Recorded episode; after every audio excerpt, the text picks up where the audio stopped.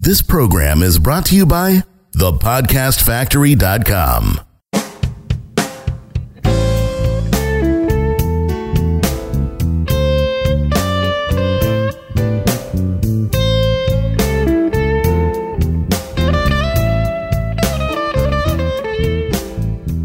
You are listening to Copy Chief Radio. Welcome back to another edition. Here is the Copy Chief himself, Mister Kevin Rogers. Sweet. Thanks, Jonathan. Yeah, man, really excited to bring Henry on today. Uh, Henry Bingaman is a house uh, copywriter. Uh, he's the, the man in charge. Can I say that, Henry? Are you the man in charge, or, or would that cause trouble? Uh, no, I mean, I'm not the man in charge, but I'm in charge of some things. Most are, we have a copy chief, Jed, so I don't want to pretend. All right, all right. But yeah, I uh, I do help run some copy teams, and I'm one of the, I don't know, senior copywriters, I guess you could call it. Yeah, you're the man in charge of the projects you take on. Yeah, absolutely. Yeah, yeah, yeah. So uh, great. So senior copywriter over there at Money Morning, which is a division of Agora Publishing. And so, you know, you're working in the big leagues. And how long have you been with them? Uh, I think we did a fir- uh, first project as a freelancer uh, with them in twenty eleven, which was uh, America, the Ultimate Pyramid Scheme. um, and then twenty twelve, I signed on uh, full-time with a retainer. So, I mean, I'm a contractor, but I'm exclusively working with Money Morning. Yeah, fantastic. And I know you've just been learning a ton. What were you freelancing before that, just straight up? Yeah, well, I've been working with uh, a guy named Jed Canty for the past five six years, six years maybe, um, and he's uh, one of the best copywriters in the industry right now, which in the financial publishing industry anyway. So I was with him at Newsmax for a little while before that, and before that, I was a freelancer. Excellent, great. So, uh, and you know, you you post stuff all the time in Copy Chief that just you know gets a lot of attention, and you're just a great teacher. So I want to I want to say I pre- how much I appreciate that. You had a great thread called Three Things You Should Be Testing But Probably Aren't, which was a huge, um, you know, real value for for everyone. So today we're going to talk about um, the process of, you know, if you're a copywriter or, you know, any any business owner and you always wondered, how do these amazing sales letters, these these copy packages get created by the big publishers? You know, the famous ones we hear all about. Uh, you know, obviously the, the most famous one in recent years is the End of America. Do you know the numbers on that, Henry? Well, over over one hundred million dollars in revenue, which uh, if you bring up End of America to Jed, I hate to keep bringing Jed into this, but yeah. he'll get a little a little irritated with you. Yeah. Because he actually at Newsmax had the Aftershock promo, which did, I think, bigger numbers than End of America. Ah. Um, but nobody remembers it. I wonder, yeah, why is that? I don't know. I think it, honestly, because we did video. So we were the, one ah. of the first teams doing actual video. So people thought it was a sit-down interview, and they didn't realize it just did one hundred fifty million dollars in sales or something like that. Right. It was, it was crazy. Amazing, yeah. And it just, you know, so much to learn from that from that piece. And all, all the kind of work you guys do. It's such a process. It's so different from working as, you know, with an entrepreneur or, uh, you know, on, I don't want to, I guess smaller scale is a fair thing to say. Um, it's, it's just a bigger operation. There are a lot more eyeballs on the copy. It's a lot more collaborative. There's well, a if lot- you look at, uh, I mean, the financial market is one of the hardest to write for, along with health, because there's, I think, one hundred fifty million Americans that own stocks. So you're, you're selling to this broad, broad audience, and you have to get the psychology right in a letter that's going out to that, that kind of audience. So if you're selling to Labrador Retriever owners, which is, you know, that's a pretty big audience, but you, you know that mindset pretty well. If you're trying to navigate the quagmire of just the average investor's brain, there's there's so many landmines you have to avoid hmm. uh, that otherwise they'll just, you know, you step on one of those, they're gone. Yeah, yeah. Yeah, great point. And so you guys are deep in the research every day. Where, where does your best intel come from when you're, uh, you know, thinking through a package and what to avoid, which of those landmines to avoid? Uh, it's all intuition, really. Mm-hmm. So it's it's one of the hardest things to teach is intuition, but it actually can be taught, which is what kind of we're learning and trying to do. Uh, actually, have you ever heard of chick sexing? No, say it again. Chick sexing. Chick sexing. Yes. I, I have not. All right. It's not as bad as it sounds. So uh, the big hatcheries, so I'm talking about chickens, chicks. Okay. Uh, the big hatcheries, they have like one hundred thousand eggs hatch a week. Mm. Um, and they have to sort those between male and female. And there's only really one way to tell the difference between a male chick and a female chick because they look exactly the same. You have to flip it over, squeeze the poop out, open the butt vent, which is, I'm sorry to say that, I don't know a better, cleaner way to say that. And then there's a little bump on the males and nothing on the females. So you put the males in one box and the females in the other. But there's a group of people in Japan that all they have to do is pick up the chick, look at its butt, and they know instantly. So if you're trying to get through one hundred thousand chicks, it's much more efficient to have that. Just pick it up, look at the butt, know what it is. Hmm. But, so that, wow. Yeah, it's like really there's so many weird questions uh, now.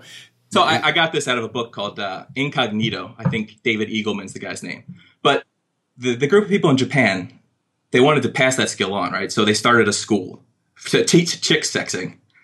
And basically all they do is they stand over the student's shoulder. The student picks up, looks at the butt, and guesses, male or female, and just throws it in one bucket or the other. And the teacher just goes, yep, no, yes, no. Like thousands and thousands of times for weeks and weeks. And eventually, slowly, they just start to get it right. Like they start to know what which is which just by looking at its butt.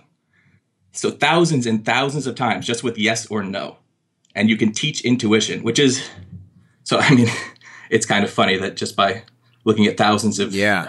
chicks' asses, you get to be an expert. And but. so it, it, this sounds, just to dive deeper into this for a second, did they, is, are they faster at it because they don't have to squeeze the poop out, or that part still has to happen? No, they don't. They don't have to do anything. They yeah. just pick they it up, pick it up and look, look. and then get it. And they really can't explain why. Like they don't mm. know what they're doing. Mm. They just know. They pick it up, look at it. It's either a boy or a girl, and they just know.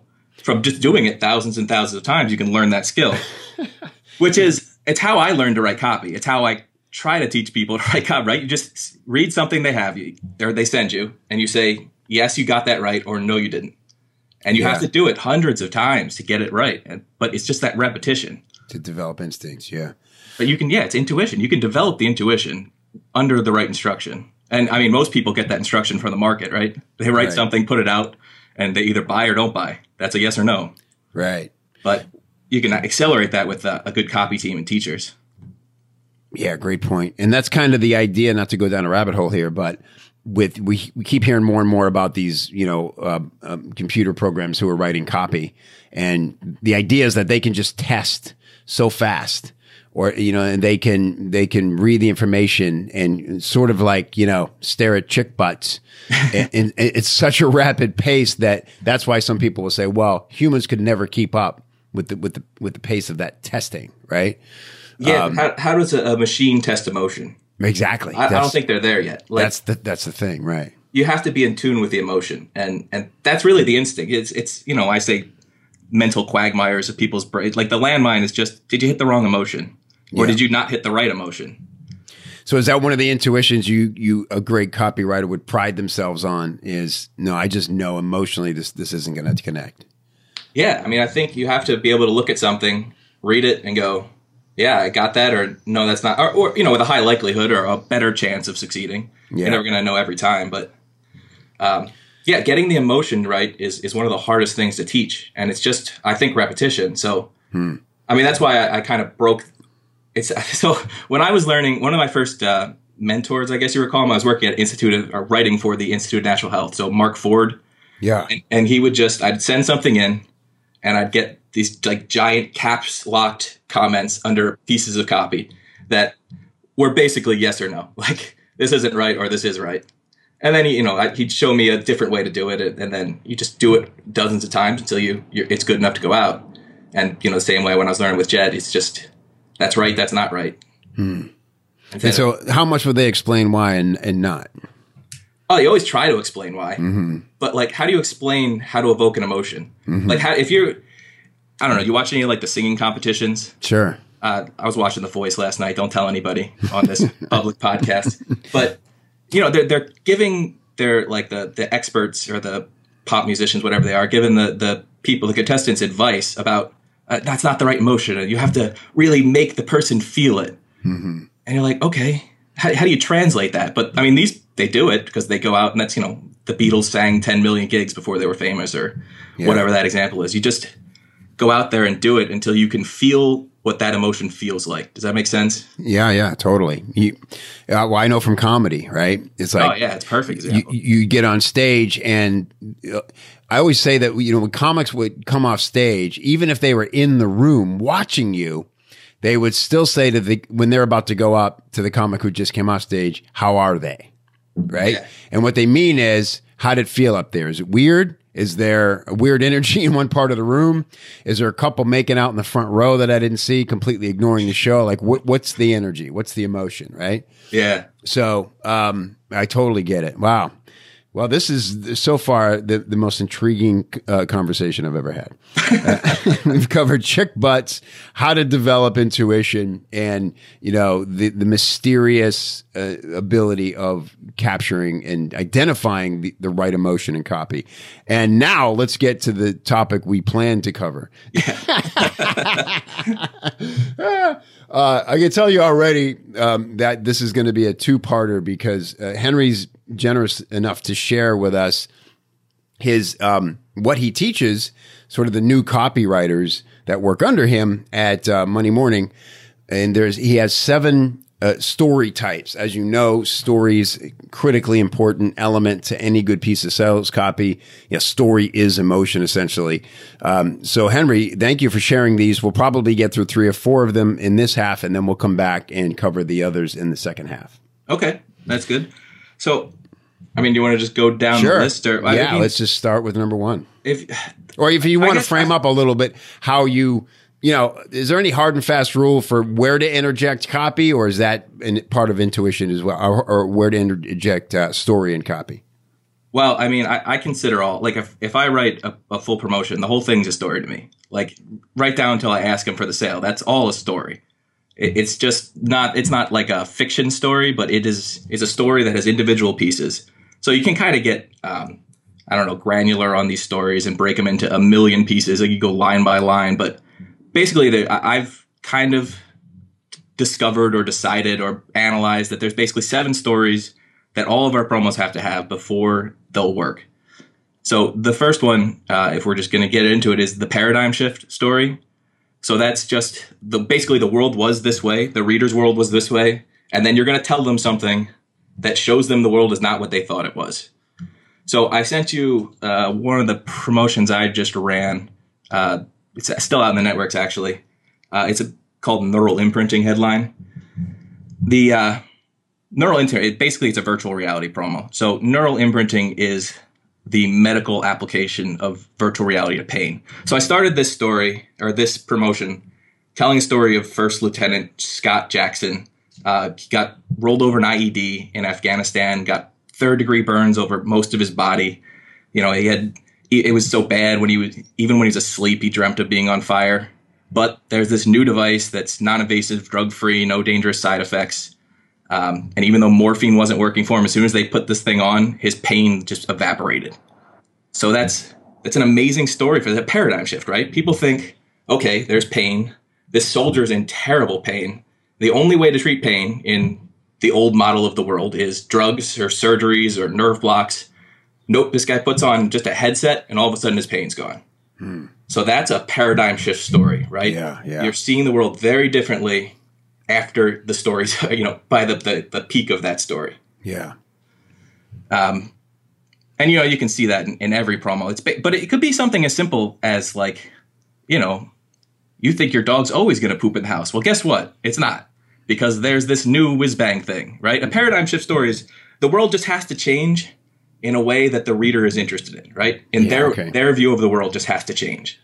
Now, is that are these in any kind of order where they might logically appear in the copy, or is it? I usually lead with a paradigm shift. Yeah, uh, you can see a lot of people that lead with the second one, which is the the guru or the backstory. Mm-hmm. Um, I like to I, I, the paradigm shift is the crux of your argument. Like, it frames the whole thing. Okay, I think more than the so. If you're Porter Stansberry, you tend to frame everything with how amazing you are. Right, yeah. He talks for, you know, a few minutes at the beginning of every promo about all the things he's correctly predicted. Yeah. So he's just setting up, you know, you could say that's a paradigm shift, but, you know, there wasn't a, a person that knew everything and now there is. But really, like, if you look at his End of America, for example, he talks about himself for a while and then says, by the way, there's going to be rioting and loots, or, you know, looting, rioting, and martial law. Mm-hmm. So that that in there is the paradigm shift. He just starts with the group backstory. And, and I mean, none of there's no hard and fast rule where anything goes in a story, but all of these pieces are going to be in there. Yeah. If it's going to work. Okay, great. So number one, the paradigm shift, where we take, uh, we we change the worldview of the reader in, to some degree in their favor. Well, not necessarily. Uh, we have a uh, Jim Rickards promo we ran last year where basically the dollar was going to collapse. So they went from a world that was stable to a world that's unstable. Mm-hmm. Okay. That's an equally powerful paradigm shift. The solution then you're selling is how to protect yourself from that. Right. So, so we can go. So we can go big, big promise of sort of nirvana or big fear of destruction. Yeah, exactly. It's okay. Just a big change. Gotcha. Great. Um, that affects the reader positively or negatively. All right. Perfect. So the guru backstory, a lot of people, I think, overdo this one. Um, the uh, there was a study, I forget the book I read it in, but people people's first impression or impression of you is the average of the things you tell them, not the number of things you tell them. Hmm. So a lot of people, like especially uh, stock pick gurus, it, it's just I'm in the financial industry, there's a lot of those guys. You know, it's better to tell them that you got a five hundred percent gain once on, on Tesla than tell them you got a five hundred percent gain on Tesla and a one hundred percent gain on this one and a five percent gain on this one, right? You're just bringing your credibility down the more you tell. Hmm. So tell the backstory of that guru as long as it's relevant to the overall theme or, you know, your story working, um, and as long as it's powerful. If you if you only have one powerful thing, that's that's fine. Mm-hmm. You know, with the Jim Rickards, we have Jim Rickards, former analyst for the C I A, N S A, and Homeland Security, predicts financial downfall, right? That's pretty much all the backstory you need. Right. Because there's so much credibility established there. Now, actually, we went more into that because he predicted, or he wrote a program that predicted some terrorist attacks and all that. But one powerful thing is all you need for a backstory, but the more you can draw it out with the powerful things, powerful, I don't know, items, uh, proof points, the, the better it'll be. Okay, great. So they could always almost be like mini stories within the guru backstory backing up their gurudom. Yeah. Uh, so Michael Robinson is one of our, he's our tech investing expert. Um, he's thirty-five years. He's been a venture capitalist, a board member of a venture capital firm. He's been an advisor to twelve high-tech startups. And depending on the promotion that we're doing, I'll go all the way back to the eighties when he was working with, you know, the heads of Chrysler and G M. And uh, he, would, he was at the initial meeting for when cloud computing was mapped out. But like, if you're doing a, a brand new technology promo, do you really want to tell people he was back in the eighties working on cars? Right, right. So you, I, I think you should be able to write the whole story. And if I have a new copywriter, I'll make him write everything out there, like everything he can find that he thinks is powerful. And then we'll just cut down to put it in the promo. Mm-hmm. So, I, I mean, I think you should write everything. Yeah. Because it's always, you know, you need to get it all down on paper because you need to know what you're talking about. Sure. Like right. You need to have, even if it's like that iceberg, it, you you need to know what's under the surface, even if you don't say it, because it'll come through in the writing and you'll know what to pull up when you need to. Yeah, great point. There's a, there's a fun book, I don't know if you've read it, from William Zinsser. You probably know his On Writing Well book, but he has another book called Writing to Learn, okay, which is similar to what you're saying here. It's like it's the idea of, you know, using the art of writing just to, to learn subjects better, you know, and uh I think that's that's an important note on that. You have younger copywriters, really any copywriter needs to write it out, write the full thing out, because there's no better way to learn it than to have to sit and describe it and explain it in a clear way uh, as you're writing. Well, yeah, I mean, and if you're, I think a, a business owner is even more important, right? Like you have a lot of entrepreneurs in the yes. Copy Chief area, mm-hmm. so you should definitely, they should all be writing out as much of their story as they can. Yes, that's and you know, knowing what parts of it to tell. one hundred percent. Yeah. We have a thing called the Question Authority Worksheet, which is just that. And I tell people, I say, go away from all distraction, all electronics, and just indulge in this process of writing out, answering each question as, as much as you can think about it. And it's people come back and, and, you know, it's like they've been to therapy. Oh, it is. It's, I mean, writing is meditative, I think. Oh, like yeah. If you reflect, you, you kind of get things out. You make connections you didn't think because it's all in front of you. Like the more you write, the better, the, the better insights you'll get. Absolutely. Okay, great. So we're nearing the uh, end of part one. Let's, let's get in one more. All right. Uh, well, the, I mean, the shocking discovery is, uh, that's the third one I have listed here. Uh, again, sometimes it's later, further on, but like this one's real quick because it's just how was this thing discovered? How did this thing come to be? Mm-hmm. And I put shocking in there because otherwise people will write a boring story, mm. right? It's, yeah. All of these stories have to be engaging and interesting. So, right. you know, if I ask you, I don't know how the carburetor was, just, you know, you have a new carburetor. Well, how is that? Write a shocking discovery story for that. Just how many details can you find? How can you crank up the emotion mm. on that? That's why, you know, otherwise, it's just, well, I was in my garage playing around with some things, and I come out with this carburetor, right? Like, I mean, it's pretty good. It's gotten to working. I mean, it smelled a lot like gas yeah. and everything. But so, I mean, I did a promo for a, a based on a medical yeah, a company that developed a cancer vaccine, and like it was just, well, they had this thing, and it worked as a vaccine. So I just went into a lot of detail about how vaccines work, with the immune system swarming in and trying to find ways to defeat this and then going off and replicating millions of times. Like, yeah, it's just how a vaccine works. But right, right. you get into all the detail and just pump it up, you know, make it interesting, make it engaging. Uh, that'll crank it up, you know. Got it. So, so shocking doesn't necessarily mean jaw-dropping, like can't believe it. It's more the, the cumulative effect of all the interesting details. I think so. I don't, I mean, it doesn't have to shock. Shocking might not be the best. You know, this isn't a hundred percent perfect list. No, no, but, no. Yeah, uh, but but yeah, it has to be, it's a discovery story, but yeah, the, it's an emotional discovery story. Maybe that's a better way to say it. Yeah, cool, perfect. All right, great, Henry. This is great stuff. Um, we'll end part one right here, and we're going to come back for the next episode uh, with the final four story elements uh, that go into winning copy pieces, sales letters, V S Ls, all the important stuff, emails, everything.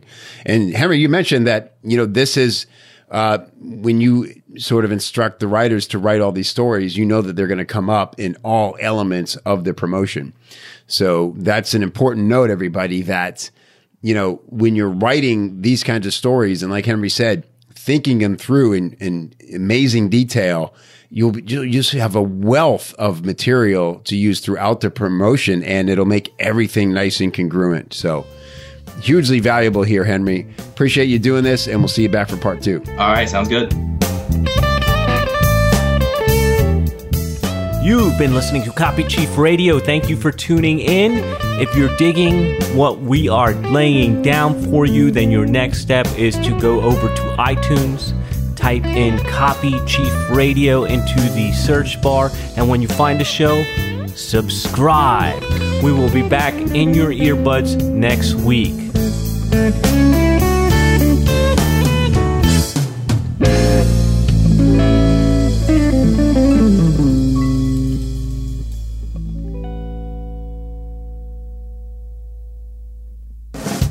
This is the podcast factory dot com.